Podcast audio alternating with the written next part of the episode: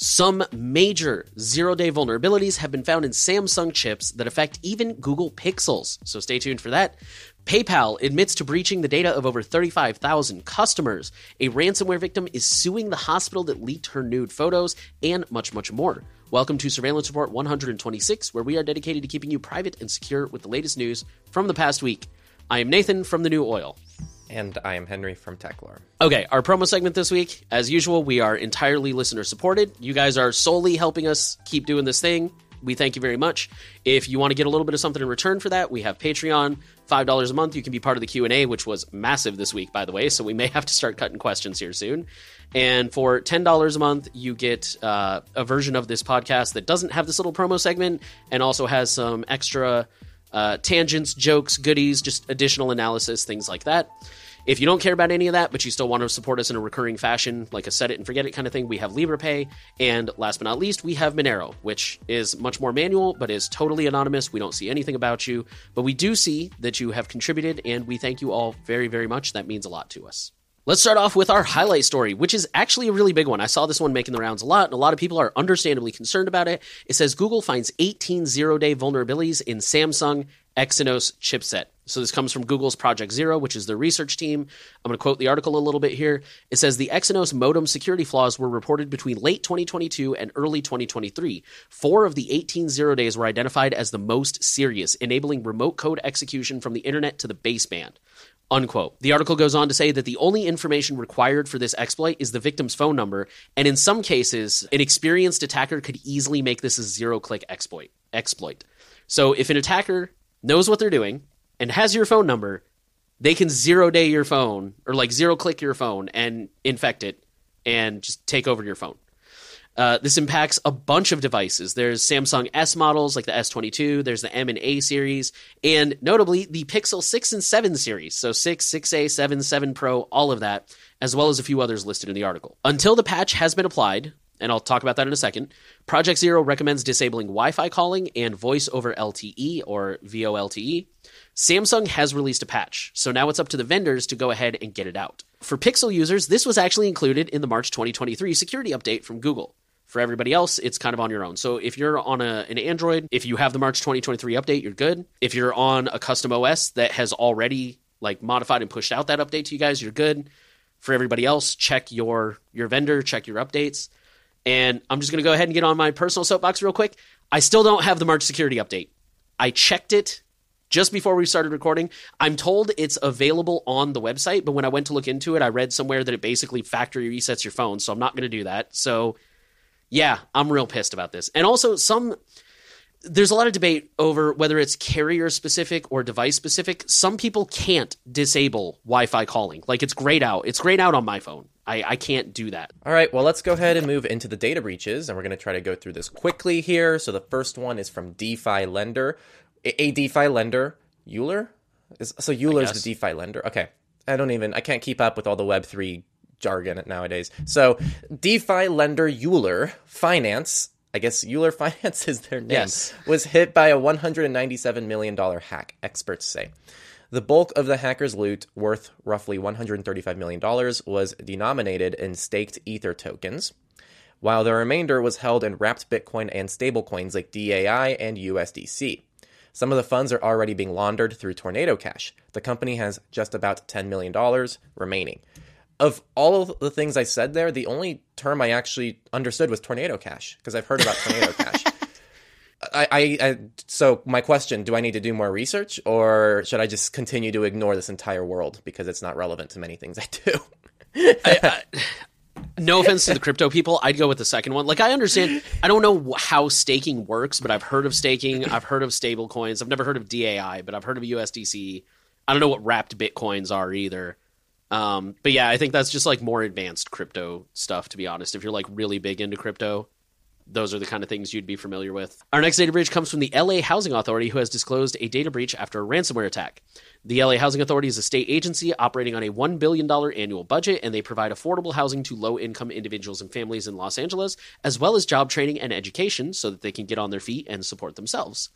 Data possibly stolen, they haven't confirmed it yet because they're still investigating, but the data that could have possibly been stolen based on what was accessed includes full name, social security number, date of birth, passport number, driver's license, state ID number, tax ID number, military ID number, government issued ID number, uh, credit or debit card number, financial account number, health insurance info, and medical info. So that's a lot of information. Lockbit has claimed credit and threatened to publish the data, and the Housing Authority refused to pay the ransom. But the download link doesn't seem to work for some reason, and the information has not popped up anywhere else on the dark web that we are aware of yet. So, uh, little. I, I mean, it sounds like it's a legit breach, but just unclear what the status of that information getting leaked is. Next, Latitude cyber attack leads to data theft at two service providers. Latitude Financial Services is one of Australia's largest personal loan providers and the country's largest non bank consumer credit lender. So, Latitude says they were breached, which allowed access to an employee's credentials, which were then used to log into two of the company's service providers to steal customer data. It includes about 230,000 total customers, 103,000 of which are mostly driver's licenses. What other data was stolen has not been clarified, so make sure to say, stay subscribed as we might get updates on this story. Speaking of updates, PayPal breach exposed personal information of 35,000 users. So this happened in December of 2022. I'm not sure if we covered it. Honestly, we have so many breaches at this point, I'm starting to lose track. Uh, PayPal has confirmed that the attackers may have accessed names, addresses, phone numbers, email addresses, dates of birth, social security numbers, bank account numbers, and PayPal balances. PayPal is offering free credit monitoring, free credit monitoring, and ID theft protection services, as always. And they are recommending that impacted users change their passwords. So I'm assuming if you were impacted, you would have been notified by now. One user from California has launched a class action lawsuit alleging negligence, breach of contract, and several other things. He says that by the time he got his breach notifications, he went and pulled his credit, checked his credit. There were already several unauthorized inquiries on his credit report. And for those who don't know, there's two kinds of inquiries, but one type will actually damage your credit. So he he could have suffered damage credit uh, a reduction in his score from this, and he is alleging that PayPal support was useless, which is going to come as a real shock to anyone who's ever dealt with PayPal support. I know. And he's launching a class action. And like Henry said, stay subscribed. And I'm sure we'll be hearing about that in the future and letting you know. Hitachi Energy confirms a data breach after Clop GoAnywhere attacks. No details have been released in this article other than to say that employee data was taken in some fashion, but it looks like GoAnywhere is another example of one popular service suffering a breach or vulnerability and how it just tends to cascade. And then our final data breach comes from the NBA. It says NBA alerts fans of data breach by exposing personal information. That is the uh, what is that National Basketball Association? For those of you who are like me and don't sports ball, I think so. I, uh, also wouldn't know for sure, but yeah, I think so. It's basketball. That much I am sure of. I know it's basketball. um, the name and email addresses from a third party newsletter service were affected. So, like, you know, uh, MailChimp or something like that.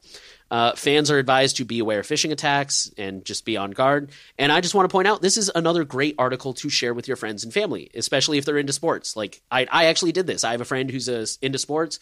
I went ahead and texted him, and I was like, "Hey man, I like I don't know if you've signed up for the newsletter, but." The NBA had a data breach, and he ultimately he was like, "I'm not too big into basketball, but thanks for letting me know." So yeah, this is this is one of those articles where again, if you have friends and family who do sports ball, go ahead and send them this and like, hey, I don't, I don't know if you signed up for the newsletter, but just be aware, keep an eye out for phishing attacks, and it could open the door to have that conversation. All right, let's go into the companies, and we're going to start with a quick story that a ransomware group claims a hack of Amazon's Ring. The Ring says they have not found any evidence of a breach, but it did acknowledge a third party vendor was hit with ransomware. That's a very interesting way of wording that. Um, that's about it. we so didn't far. get breached; they did. yeah, yeah. It, it impact. It, they don't say it impacts them and their data and their customers, but it wasn't us that got breached. But you know, I'm kind of dating uh, myself, but it just makes me think of that uh, comedian Ron White. One of his more famous bits is he got drunk in a bar and got kicked out, and the police ended up getting called and charging him with being drunk in public. And he's like, "I'm not drunk in public. I was drunk in a bar. They threw me into public." that's just what it makes me think of. That's that's that's pretty on brand. That's pretty much exactly what it's like. Yeah. Um, that's about it so far. Actually, it's unclear what data the group may have, and clearly Amazon isn't really wanting to talk much about it. So Um, that's all we have so far, and I'm sure we're going to get updates to this. Our next story comes from NordVPN and is actually very surprising. It says NordVPN has open sourced its Linux VPN client and a couple of libraries. Quoting the article, it says, We're making these products open source as a sign of our commitment to transparency and accountability. That's what their announcement said. I'll just leave that alone. Interestingly, it includes instructions on how to compile the Linux client. So you can actually go to GitHub right now, download it, modify it, compile it, the whole nine, which is super interesting.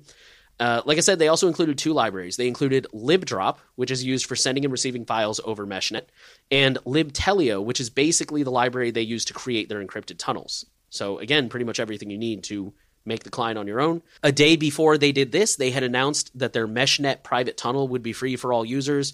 Uh, I read into that to figure out what it was. It's just a feature they offer to connect to other devices, so you could like connect back to your home device and like you know access files that are on your home computer, for example. It's kind of interesting, but whatever. It's just a feature they offer. And the article points out that Nord is still part of a bug bounty program via HackerOne, where they pay anywhere between ten thousand and fifty thousand dollars, depending on the vulnerability you find. So, um, I don't think either of us is going to run out and say go get NordVPN, but that is a surprising and good move. I, I think anytime anybody's more transparent, I think that's good. So congratulations. Next story a cancer patient sues a hospital after ransomware gang leaks her nude medical photos. This is a story that flew beneath our radars originally. So in February, Alpha V ransomware gang attacked a Valley Medical Network. Le, Le, Le, Lehigh. also, I think Valley. it's pronounced Alpha. I think it just stylizes it as Alpha V. Got it. This hospital was attacked, and they stole images of patients um, and for their health records of 75,000 people. When they refused to pay, they released the data, including images of at least two breast cancer patients naked from the waist up. One of those patients is now suing the organization, alleging that the heat was preventable and seriously damaging. The patient was told that in addition to the photos being online and offered two years of free credit monitoring, because, you know, That'll make I, up for my nudes being online against my right. will. Thanks, bro. yeah, yeah, yeah. I got to worry about my. I don't know. Maybe there was other data Okay, yeah. So the gang did steal things like physical address, email. Okay, my first thought was like, oh, so they leaked their nudes. Better, better watch out for my my accounts getting breached. But no, there was actually things like physical addresses, email addresses, date of birth, social security numbers, health insurance provider, medical diagnosis, treatment information, lab results. Um, so that was all done. So um, hopefully they have protection for the next two years because that's all they got for free. Our next story says Marvel wants Reddit to expose mods suspected of Ant Man three leak. I'm going to quote the article here. In January, a month before Ant Man and the Wasp Quantumania was released in theaters, a link to the leaked script was post uh, posted on the Marvel Studios spoilers subreddit. Last Friday, a Marvel Studios affiliate filed DMCA subpoena applications to compel Reddit and Google, because it was stored in Google Drive, to expose the leakers. One named user account is shared among the subreddit's moderator team. Court documents indicate the plan is to force Reddit to expose them all. Unquote. I don't know if I think the mods did delete this data. I don't know, but either way, like the moderator's not the one that leaked it. The user is. And now just because he happens to be or he or she, they happen to be a moderator of the subreddit. Now they're caught up in this. Um, yeah, it's just a reminder to, and Reddit is actually, for all the flaws Reddit has, Reddit is actually one of the easiest social networks to make private because you can sign up over a VPN. You can use a forwarding email address. You actually don't even need to use an email address. That's something they don't advertise. But on the page when you're signing up and it asks you to put in an email address, if you look real close underneath it or down in the corner, you can click like skip this step or something like that. Yeah, so I mean, Reddit's actually a pretty easy one to make anonymous, and it's really unfortunate that they're going after, in my opinion, unrelated people here. I digress. Just this is just your reminder to be careful online because you never know what you'll get caught up in. That's not your fault. Credit cards have paused efforts to track gun purchases after pushback. So um, Nate wrote here the outlet's definitely kind of biased, but the story still says the same, and the headline says it all. Um, if you guys don't remember, we talked about how they were trying to add financial tracking codes to gun purchases as a form, as a way for like banks or Visa to track um, what those purchases are, so they could say, "Oh, this is a gun purchase." Though when we looked into it, we realized that literally everything out there has pretty much a tracking code, including very sensitive things like doctor's visits, medical stuff. Um, really Political everything. donations, religious donations. Yeah, yes. I remember that. Yeah, so this really isn't like a direct attack against. I mean, it could be a way to track gun purchases. We're not saying that, but this really is a broader issue than that. So, um, but that is an update. I guess it's a small win, but we still have those like million other sensitive things out there that they're tracking that I guess people don't seem to care about. People love privacy when it like is relevant to them. I hate that. you know? All right, with that, we'll move into research. And we're going to start off with another Pixel story. It's a great week to be a Pixel user, let me tell you. The headline says screenshots edited in Pixel's markup tool could be unedited with aCropalypse. Yeah, aCropalypse exploit. So, quoting the article, researchers have gone public with an exploit they are dubbing aCropalypse, which in essence allows anyone to take a PNG screenshot cropped in Android's default tool and undo at least some of the edits to produce uh, portions of the image that were not intended for viewing. While the exploit was reported to Google and is patched in the March security update that I still don't have, redacted images sent on certain platforms, including but not limited to Discord prior to mid January, uh, through the last several years could be at risk of being exposed. Other platforms and tools also have this vulnerability. Apple has something very similar with the um, the the like drawing on it tool, where like you take a screenshot and let's say you want to like like I actually do this a lot at work. I'll I'll take a screenshot of something and then I'll blur out like you know where I am for for sensitive reasons, and then I'll post it and kind of make fun of the person. But on Apple, you can actually pull that down and undo the blur that I just did. We've covered how I think it's Google Drive and like Adobe and a couple other tools you can undo the crop because basically all it does is tell the file pretend like this stuff isn't there, but you you can undo that very easily. I guess one way around it would be to like crop your screenshot and then screenshot it again, which I guess kind of sucks if you're trying to like if you're trying to crop it in such a way that your like carrier and stuff isn't visible because then you just keep doing it. Yeah, it's really unfortunate. And the bigger the bigger issue here is like they say, if you go back years and years and years, people who've been using phone these phones for quite a while may have sent many images that are now at risk. The defense here is like I always say, at, at, at least I always say, anything you put in a digital format, just assume that it's going to be exposed. So if you're not prepared to take that risk, then you probably shouldn't do it. Or also, I really, you know, I really do enjoy cropping things in Signal. I, I don't generally crop my images in my native cropping tools. I didn't even I, think about that. I, I yeah. don't trust them because even with Apple, you can undo it. Um, I don't like the concept of undoing changes to a crop. Um, and with Signal, um, if I'm ever unsure about something, I'll send something via Signal Note to Self, and I'll crop it and I'll send it to myself. I love talking to myself on Signal. It's all I do all day, obviously. and then I can, you know, save that. So what I'll do, if even if you're not going to send it to someone on Signal, right? So let's say you don't have a contact on Signal, you want to send something to them via SMS or whatever. You can send that image to yourself via Signal and note to self, crop it in Signal, and then save that image again. You'll have a copy of the image, and then you can send that to whatever app you want to. I did want to say, because you opened this by saying, like, oh, another pixel issue. And look, oh my god, I, it, it's crazy. Like we get accused, you know, we cover stories, and I'm sure we're gonna get people saying, "Oh, you guys hate pixels," and it's like, no, like I hate them so much. Happen. I'm using one, and I'm very happy with it. Right. That's how much I hate pixels. I am not currently using a pixel right now, but that doesn't mean I still don't think it's a good option. These exploits happen on both sides of the coin. In a month, we might see four, five major iPhone exploits. We just don't know. That these exploits don't mean we don't encourage people to use these. However, if something consistently gets exploits and it's a consistent problem over time and they're not dealing with it well and their response is terrible, that's a different story. But these are things that we just have to respond to, and it's just kind of the nature of the privacy and security world. So before we get people thinking that like, oh, time to move to an iPhone, maybe an iPhone's right for you, but maybe you know still remaining on a Pixel's fine. It just depends on who you are. So again, this is the news. These aren't our I'm recommendations that we sort through and try to feed you guys what we want you to think. I'm not getting rid of my pixel, man. I'm happy with it. Next story here AI can fool voice recognition used to verify identity by Centrelink and Australian Tax Office. So, cent- oh, Centrelink, not Centrelink. Although, who knows? Maybe that's how it's pronounced. But um, I'm going to say Centrelink and the ATO, which is the Australian Tax Office, both give people the option of using a voice print along with other information to verify their identity over the phone, allowing them to then access sensitive information from their accounts. But following reports that an AI generated voice trained to sound like a specific person could be used to access phone banking services overseas, Guardian Australia has confirmed that the voice print system can also be fooled by an AI generated voice. Using just four minutes of audio, a Guardian Australia journalist was able to generate a clone of their own voice and was then able to use this, combined with their customer reference number, to gain access to their own self service account. The website, of course, bills itself as secure, accurate, and reliable, and explicitly says it can't be fooled by recordings. But the basic here is that biometrics is not going to completely save us from the hassle we have today with passwords and two factor authentication. Um, that's what the researcher said. And I definitely agree. I think that having multiple forms of authentication is really good.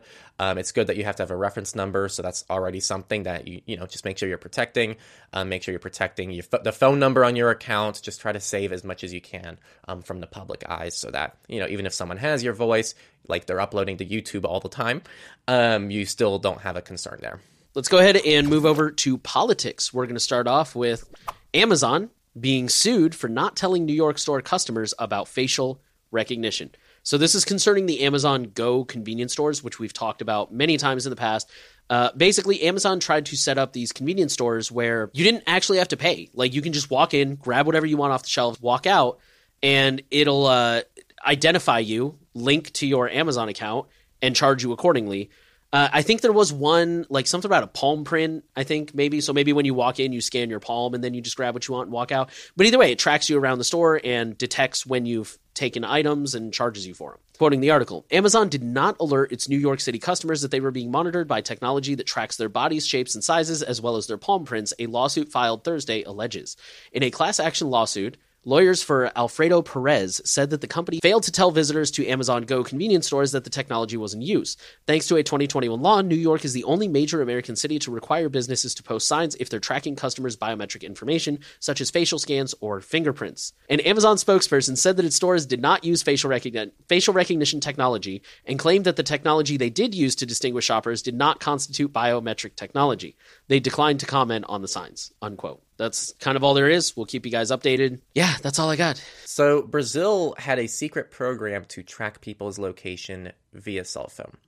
In the first three years of the former Brazilian president, the country's intelligence agency, ABIN, secretly operated a tool that could track the location and movements of its citizens. The tool, called First Mile, allowed, without any justification, the intelligence agency to monitor the locations of up to 10,000 phones every 12 months. Aside from the location tracking, the tool could provide real time alerts of a target's movements at different locations. The use of the tool was so controversial that ABIN agents questioned it, which resulted in an internal review. The tool was purchased in 2018 and used until mid 2021. So this is just coming out now. It's interesting how in Brazil this, you know, uh, you know, it is bad, but like 10,000 phones isn't a huge amount given the population of Brazil. And they like were like, oh, this is like scary and kind of it sounds like they've dropped a tool. I don't know if they have a replacement or what's going on now, but it sounds like this specific program has been disbanded. And in the US, we just casually track millions and millions and millions of phones with tons of different programs from different US agencies at any given time on our own US citizens with no justification, just like this, and no one seems to bat an eye. Okay, our next story comes from the Netherlands. Uh, it says Facebook's behavioral ads lacked legal basis, Dutch court rules. Dutch privacy advocate group, the Data Privacy Foundation, or DPS, along with a local consumer protection nonprofit called uh, Consumentenbond, filed a suit against the company formerly known as Facebook back in 2019, arguing the social networking service was in breach of EU data protection rules by failing to obtain permission from users to access their data for ad targeting. Additionally, the court found that the company had failed. Uh, the court did agree with them. Sorry. So the court agreed with them on that count. Additionally, the court found the company had failed to properly inform users or have a valid legal basis for passing the information to a third party unquote. There were a couple other uh, things in the lawsuit that I believe were dismissed. So Facebook won some of these things, but not all of them, and they have, of course, vowed to appeal. So, yep, that's uh, that's where we're at right now, and we'll keep you guys updated if we hear anything else. But I'm just loving all these lawsuits that just keep coming out saying like, yeah, Facebook and Google are definitely and Apple are not complying. They're not complying with GDPR, and they got to change. I love it. India plans new security testing for smartphones and is cracking down on pre installed applications. India plans to force smartphone makers to allow removal of pre installed applications and mandate screening of major operating system updates under a proposed new security rule. Um, this seems cool, but uh, we can definitely see some hesitance here as India hasn't really made a lot of good pro privacy moves. Um, and also, we have questions of like what will they screen for, and how in depth will this be? How many rights will this give individuals? Um, and so, I guess we just need to see more information about this. I like it, but again, like India has been kind of on an anti-privacy movement, so we'll see where this goes. Okay, with that, we'll move into the free and open source news section, and we're going to start with WordPress owner Automattic, who has acquired an ActivityPub plugin so blogs can join the Fediverse. Automattic, the company behind WordPress.com, Tumblr, and other web publishing tools, is the new owner of ActivityPub for WordPress plugin, of the ActivityPub for WordPress WordPress plugin, and has also recruited its developer to come work for the company, according to the CEO. The newly acquired plugin allows WordPress.org and .com blog owners to reach readers on federated platforms. Once installed, readers are able to follow the blogs on their preferred federated platform, view the blog posts, and reply with comments. The replies posted to a federated site like Mastodon then becomes blog post comments, which is pretty neat in my opinion. The CEO said by going in-house with Automattic, the developer will have access to further resources and support to make the plugin more functional over time. The article also notes that ActivityPub is not the only protocol Automattic is testing. The company has also been testing Nostr and Bluesky, or the AT protocol specifically. So uh, yeah, it looks like WordPress or Automattic really. It looks like they're definitely interested in the Fediverse and Federation and uh, reaching new audiences. Up next, IVPN, which is a VPN company that we generally like back here. They do a lot of good stuff. Just finished an infrastructure security audit. So they decided it was necessary to upgrade their VPN gateway servers to a major new OS version, which included many configuration changes. This also provided a good opportunity to audit the new servers in their testing environment before deploying them to production for customer use, which is really cool. Um, they did find three security vulnerabilities and five miscellaneous issues that were discovered one medium, six low, and one was an informational bit. All issues have been remediated, and as a result, they're now planning the upgrade of their infrastructure with the new configuration. They have made the Cure53 report available for those interested in the details. For transparency, they decided to publish the full report with only potentially sensitive information removed, like internal host names and things like that. So, good job to make that public. Not everyone makes their audits public. So, good job, IVPN, and I think this is good. Okay, and our last FOSS story says Firefox Android's new privacy feature, Total Cookie Protection, stops companies from keeping tabs on your moves. God, how long ago did this launch on the rest of their. Okay, here, let me just. I feel like this has been launched So- like five different times now, but maybe that's just me. But on different browsers, because they're doing the Proton thing where it's like now it's out for iOS, now it's out for Android, now it's out for Linux, now it's out for Windows, now Did it's out for Mac. And on top of that, didn't this originally wasn't this released in incognito or private Windows Yes. first, and then it rolled out to regular, and then it, Yes. it for uh, okay, yeah. Sorry, go ahead. yeah, no. Fire, Firefox does that a lot, where they'll come out with a new, which I, I, I guess, I guess I understand the idea of not wanting to roll something out to everybody all at once, but isn't that what your beta channel's for? So I don't know, but yeah. So, quoting the article, meet Firefox's Total Cookie Protection, which stops cookies from tracking you around the web and is now available on Firefox Android. Last year, Firefox rolled out our strongest privacy feature, TCP, across Windows, Mac, and Linux.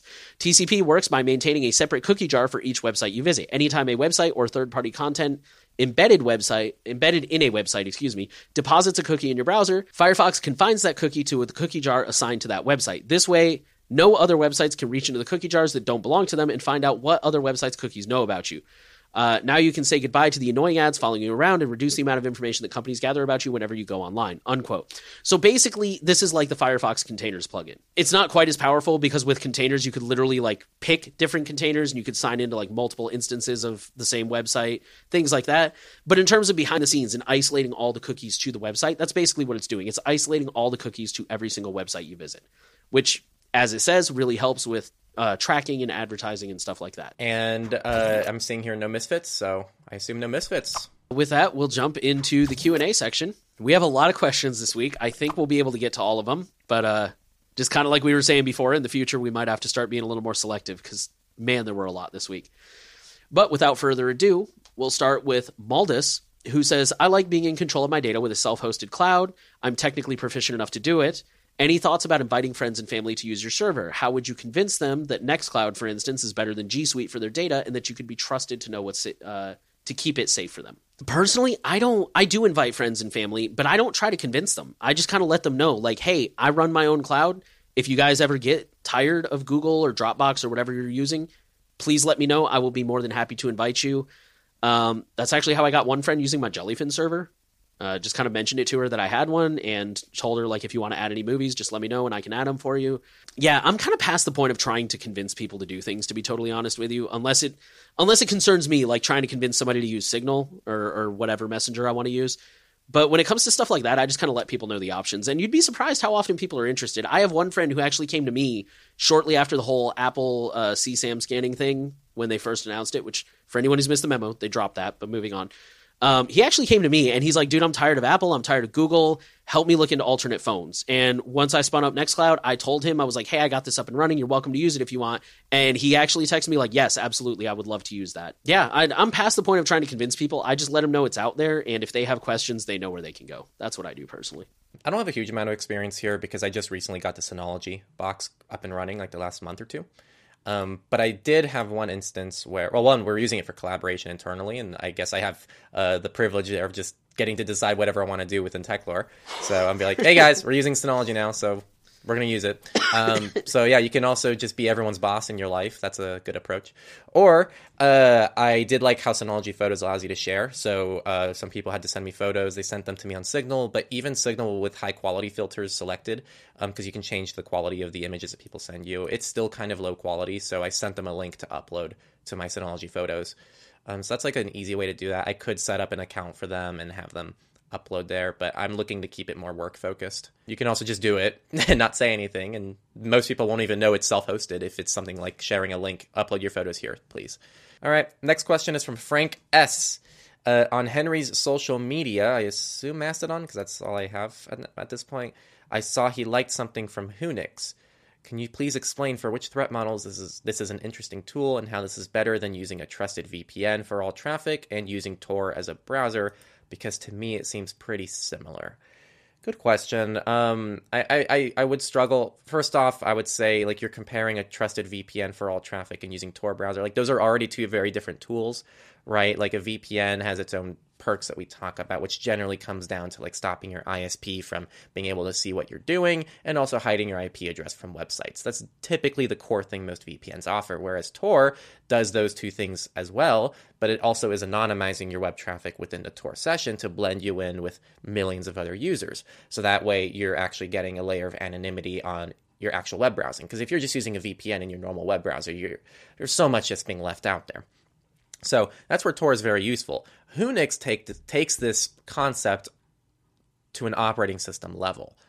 So Tor browser works on this anonymity layer within a browser, but if you want an entire operating system that's designed from the ground up to be anonymous, that's when you're using Whonix if you're asking where that's relevant to your threat model, I would already be saying it probably isn't. Um, just generally speaking, that's what I tend to see people who are asking about more complex tools. Um, it doesn't mean you shouldn't test it out. Doesn't mean you can't play with it. Doesn't mean there's any harm in playing with it. You can run Whonix on most likely your laptop because it's virtual machine based. So you can probably just run Whonix on, on a VM.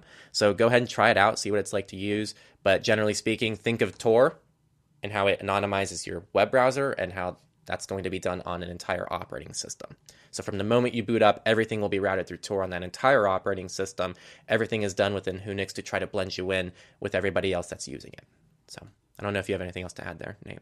No, I think that's kind of a. Um, so there's like the Tor browser, which, like you said, is the browser that anonymizes your your browsing data, and then there's Tails, which is the whole operating system is anonymous, and it's you know ephemeral. It doesn't leave any data because it all runs off the USB stick. And in my opinion, I feel like Whonix is kind of like the middle ground between those two things because you get the the security. Uh, for the record, virtual machines are not perfect. I'm well aware, but you know you get the security of a VM, where for the most part, anything you do in that VM is isolated and can be very easily deleted or reverted. Um, but you still get the the ease of use of not having to like shut down your whole computer, boot into Tails, et cetera, et cetera. Um, I've definitely I haven't used it in a long time. I will admit that, but for a while I was trying out Whonix. And I actually liked. Anyways, yeah. My point being, like, I was using it for a while. I really liked it. I didn't have any issues with it.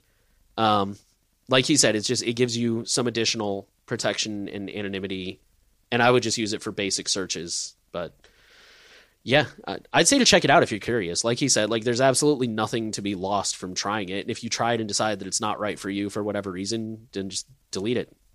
Like you, you haven't really lost anything. Our next question comes from a non patron. It says, "I know Mint Mobile has been recommended a lot as a good prepaid plan, even though T-Mobile, who uh, they use T-Mobile, who have been breached so many times. So are all prepaid plans equally bad for privacy? And what do you recommend looking for when looking at prepaid MVNOs? Would the ones you find in every supermarket be just as good?" Um, so I think, I think when it comes to T-Mobile being breached,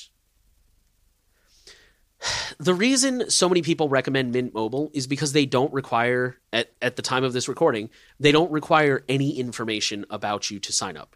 You you get the SIM card, and then you can put in any name and email address for your account. You can be John Doe at whatever at simplelogin.com, and it works. And so, in that sense, you say like T Mobile's had a lot of breaches, and they have, but most of those breaches, I think, with the exception of maybe one, and I could be remembering that wrong, all those breaches have been account data.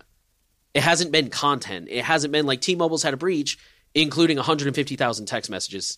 I swear my brain is telling me there's been one. As far as I know, all of the data breaches have not included historical content like text messages that were already sent. Um, like Henry said, the account data can be taken, at which point somebody could social engineer your account.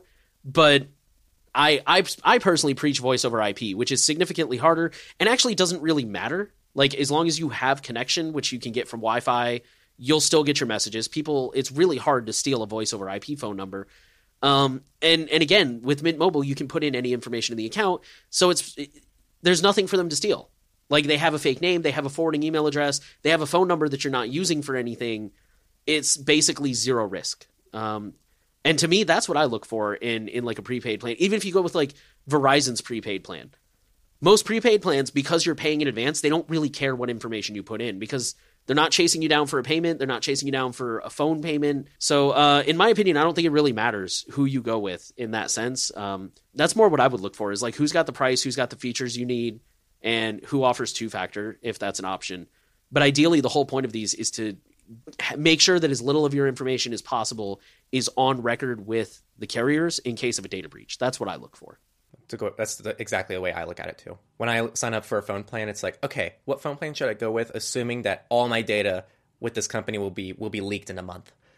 And that's why i like mint mobile mint mobile because it's like okay SimpleLogin alias exposed privacy.com card exposed. You don't even have to do privacy.com card online if you bought it in person.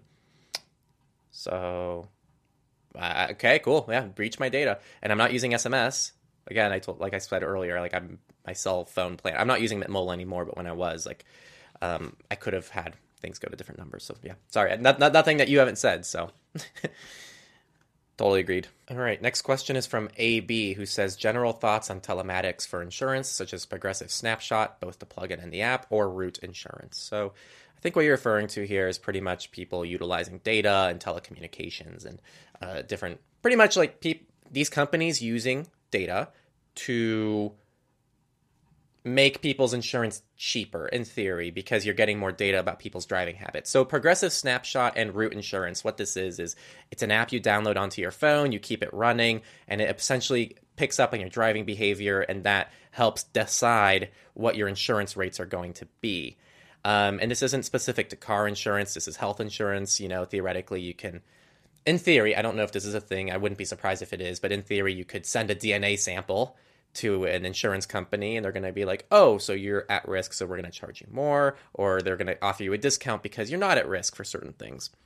So we're moving. I think there's uh, health trackers that are starting to do that now. Like you can sync it up with your Fitbit data, and they'll give you a discount if you're like exercising regularly and stuff like that. Yeah, I believe it. Don't quote me, but I think that is a thing. I believe it. And Tesla, I think, does the same thing actually as these companies. Tesla Insurance, uh, you can enable something in your Tesla Insurance that allows your your personalized driving habits to help dictate your your safety score and your your insurance costs and all that stuff. Um, I don't know. I, I think it's great on the surface. It's one of those things, like everything that's privacy related, generally the reason why we got here is because there was an attractive selling point to something. You know, we look at Facebook, you know, Facebook rose to power because people wanted to connect, and it's a great way to connect and be able to um, communicate with people you love and have that relationship. But little did we know that would turn into this behemoth of an issue um, that led to really all, most social media platforms being this problematic stuff that I would argue is at this point detrimental to society. Um, the way I see it, at least. And so, like most technologies, it sounds great on the surface and it starts with great benefits but the way I see this going is it's going to screw over a ton of people. Data will be misused. People are going to want to save a little bit of money and they're going to submit things they shouldn't submit. Um, and I don't like this direction. Um, I already don't like the concept of insurance.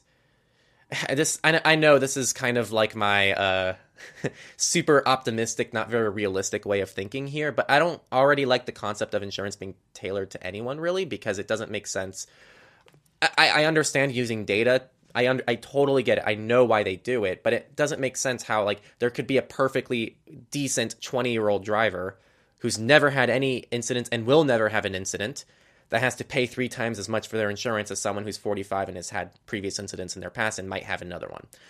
I get why they do it that way. I totally get the data. I know they have the stats to back it up, but I'm just saying in theory that already is kind of a problematic thing in my in my eyes. And to make that even more personalized, I get where they're going with it, but I have other concerns with the privacy implications of that and some of the long term consequences of um, making these things ultra personalized. Like, are, are people just going to be uninsured if they're just pricked when they're born and they find out they're going to have a disease in 50 years? I, I don't know if that's a world I really want to live in. So I don't know if you have thoughts there. Have you seen the movie Gattaca? I have seen the movie Gattaca. It's a good movie. Okay. It is. It's a classic. If if anybody's okay with sci-fi, I know some some people have like genres that they're just like, I'm sure it's a good movie, but I hate that genre. I can't do it. If you're a sci-fi fan or you don't mind sci-fi, I definitely recommend you check that movie out. It's um it's kind of a classic, but it's not really talked about a lot, and it 100% deals with everything you just said. Uh, as far as the actual question, these progressive snapshot and things like that, I absolutely despise them. Uh, I tried one for a while because I was at a point in my life where I I was kind of hitting that point where I wasn't really making a lot of money. I mean, I'll just put it that way. I wasn't making a lot of money and I was trying to like squeeze every penny I could. And so I was like, okay, I know these things suck for privacy, but let me go ahead and download this. We'll see how much it saves me. If it's a considerable amount, then I'll just go ahead and take the hit. And I kid you not, this thing dinged me every time I braked at a red light. And for the record, I accelerate fast. I'll own up to that. Never once dinged me on the acceleration, but I'm an okay breaker, and it dinged me every single time. And it pissed me off so much because every time the light would turn yellow, I'd start slowing down and I'd hear it beep angrily at me. And it's like, okay, so you just want me to run the red light? Like, what do you want me to do here, dude? I hate these things. They're garbage and I hate them and they're not accurate. Having said that, as with everything, my my opinion here is going to be if you need it, you need it. Like if you're a perfect driver according to its impossibly godlike standards, if you're a perfect driver and you're like living paycheck to paycheck and this thing saves you like 20, 30, 40, 50 bucks, then by all means, like you need that money, you need to eat and things like that. I totally get it, but personally, I would say try to avoid them if you can. I I would imagine they probably don't save you that much money ultimately, and I'm not sure it's worth the privacy invasion. And again, I cannot harp on it enough. In my experience, they don't work for crap anyways. So why even waste your time? But yeah, it's up to your situation. It's definitely not privacy respecting. If we're yeah, no, not referring to just privacy here, I would definitely high hardcore avoid these. I mean, I would assume that would be a given, but right. yeah, it's literally tracking your vehicle. At best, it's tracking your driving habits, which it's probably not hard to figure out. Like, okay, let's say you come out of your your neighborhood or your apartment complex or whatever, and if you go right, there's a, a red light within you know 500 feet. If you go left, there's nothing for like a quarter mile. It's probably not hard to look at the pattern of how often you brake coming around that corner and figuring out like which way you went. That's assuming it doesn't even record which way you turn in. I, I, don't know. It seems like it'd be really easy to infer the information is what I'm trying to say. Even if it doesn't overtly track your location like an app does, it can still probably figure out where you're going. So it's yeah, definitely a privacy invasion. But again, some people like if you're literally living paycheck to paycheck and you're like, dude, this thing can put 20 extra bucks in my pocket every month, then I mean, hey man, I get it. You got to do what you got to do. But our next question comes from M. It says, I'm about to buy Yubico security keys, but I can't see any reason to prefer the Series 5 that supports TOTP, HOTP, OpenPGP, and costs twice as much since I'm going to be buying backups. Do either of you own a Series 5? And if so, is it because you were concerned about your TOTP phone app being hacked? Uh, to me, it seems easier to back up seeds from Aegis and cold storage than to rely on a set of backup Series 5 keys. I do have a 5 series. To be honest, I mostly bought it just to kind of future proof myself. If I decided I wanted to load up OpenPGP or um, use any of those more advanced security features, then I will. I'm not going to lie to you, I mainly use it for Fido and WebAuthn, like everything else. And the only thing it really does that, like a SoloKey or a Nitrokey or one of those lesser, or not lesser, but like lower model keys can't do from Yubico, the only thing it does is like challenge response. So I can lock my uh, KeePass vault Other than that, it it doesn't do anything special. I don't really use it for TOTP. If you know for sure you're not going to use that stuff, then I wouldn't recommend it. Yeah, I mean honestly, if you're not going to use it, I don't. Yeah, I'm with you. I don't think you should spend that much money either. I'd get one of the less expensive keys that does the same thing. All right, last question from Fred Blogs. If you're going to research yourself online, what's the most private way to go about it? For example, other sites to avoid is the risk of exposing your IP address and therefore location. It looks like you have kind of two questions here. So the first one, we'll just start there. I don't know if you're researching yourself. You you know you're it's the privacy implication here is you possibly have public information about yourself online, and that's what I'd be more concerned about. Um, so and that's publicly accessible to anyone. So I don't actually know what the privacy implication is for you looking for yourself online. If you are concerned about that and you don't want you you don't want these sites to think that you, the individual, Fred, let's say your, your name is actually Fred, you don't want Fred to know that Fred is looking for Fred on Fred's public data website. You know, I, I think that's what the concern is there. But if you're really concerned about that, just load up Tor browser and just look for Fred via Tor browser and call it good. That solves your problem. Is that? I, I will actually say, to Fred's defense, um, back when I used to do manual uh, uh, data removal, a lot of sites are starting to block VPNs in Tor. Like White Pages, mm. you can't get onto White Pages with a VPN. Well, if that's the concern, then what I would recommend is enable the hotspot on your phone. Go downtown, closest downtown go to McDonald's. to. Go to McDonald's, yeah. use their Wi-Fi. Go to downtown, use your hotspot. So it's just a generic cell IP address and just do that and don't do it from home. But honestly, I don't know what the real concern is here. I I, I really don't personally. Um, I can see how if you're really concerned about this, like I, I, get the concern, but also like my bigger concern there is you might have publicly available information online that anyone can access, regardless of it being you.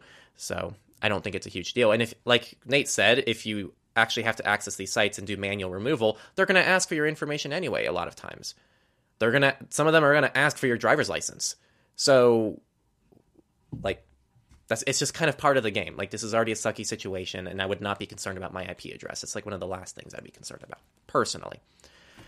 Um, I think that's a good perspective because I've had that issue too when like running into like white pages that won't load, and I'm like, man, do I really want to turn off my VPN? But like you said, like, okay, they might get my home, they might get my IP address, but the alternative is my home is already there with my full name and date of birth that anyone else can access. Like, yeah, that's much worse. That's right. a good perspective, I think. Right, and White Pages can't directly get your home. They'll just get like a city, unless you think that White Pages is going to try to like get data from your ISP and tie your ISP home home address to. But they're likely. not I mean, my that. ISP is probably selling my location data. I would not be surprised. They're dirtbags. I, I believe. That. I get your point. They usually pull it from public records. So right. Um, and the second question Are there any established privacy and security focused email providers that delete your IP address from the header? Uh, they should all do that. I don't think it's a concern anymore. If you use Proton Mail Tutanota, really, really any of these private email providers, they should not be sending your IP address in the email header. In the past, uh, I guess for context, and I don't even think most common email providers do this. I don't even think Gmail does this anymore. But in the past, if you sent an email to someone and you looked into the the, the header information in the email, you'd see the IP address where the email came from.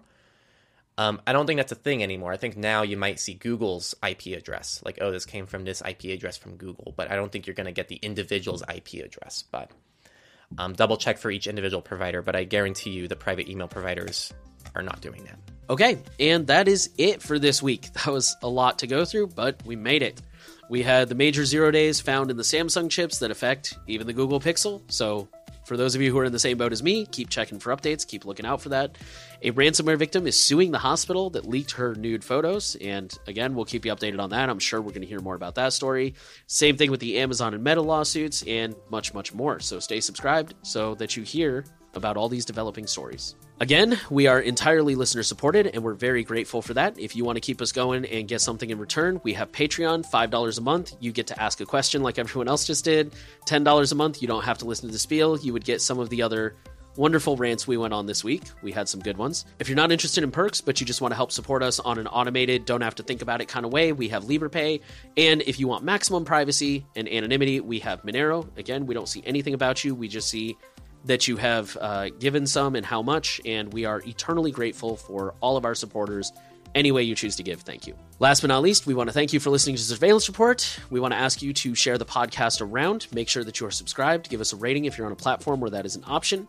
We're trying to reach as many people as possible with the message of privacy, and you can help us do that. So, thank you again for listening, and we'll be back next week.